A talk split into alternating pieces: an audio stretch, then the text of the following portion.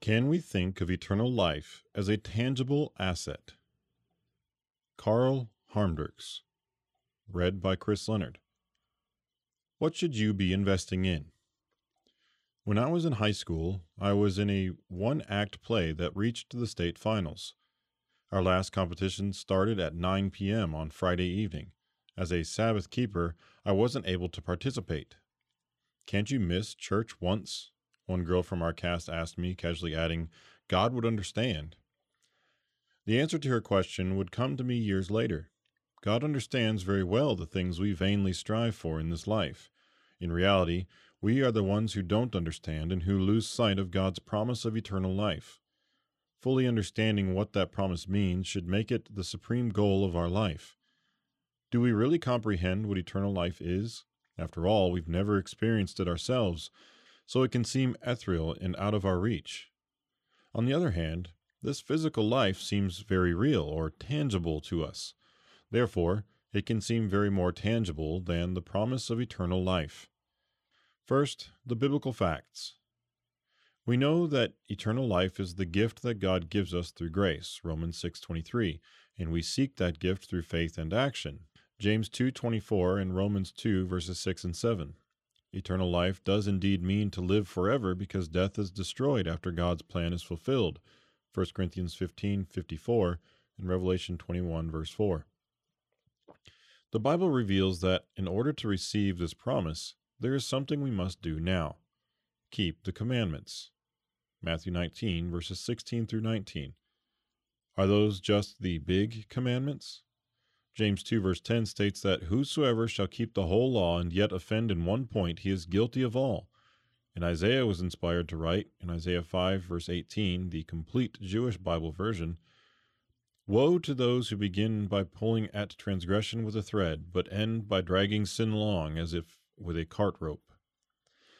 Some sins may seem minor, but small sins can lead us down the wrong path. How can the connection between commandment keeping and eternal life be more tangible to us? Imagine someone promised you $10 million if you didn't tell a lie for one year. Your first thought every morning would probably be, I'm not going to lie today. Why? Because $10 million is tangible. You know of people who actually have that much money. The reality of the reward would inspire you but it would not be easy to always tell the truth, and you would likely experience trials as a result. The question then becomes is doing what's right worth the reward? The same question applies to the pursuit of eternal life. But how do we know eternal life is reality? Because someone already has obtained it our Savior, Jesus Christ. 1 Corinthians 15, verses 20 through 23. And he tells us that regardless of what we leave behind for his sake, we will receive a hundredfold reward. And in the age to come, eternal life. Mark 10, verses 29 through 30. Also, Paul wrote that the gift of eternal life is worth any hardship suffered in this physical life. Romans 8, verse 18. Becoming part of God's family as full spiritual children will literally fix everything suffered during this physical life, even death.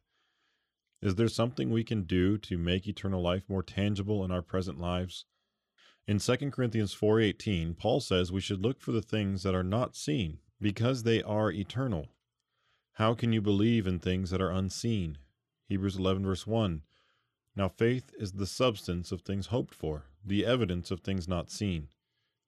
Faith is the key to making the invisible things of God real in our lives. Over time, our hope becomes grounded less in our fallible faith and more in the faith of Christ himself in us. Galatians 2 verse 20. As the apostle tells us in 1 Corinthians 2 verse 9, eye has not seen, nor ear heard, nor have entered into the heart of man the things which God has prepared for those who love him. With this promise, we can know that devoting our entire lives to the goal of eternal life is worth it.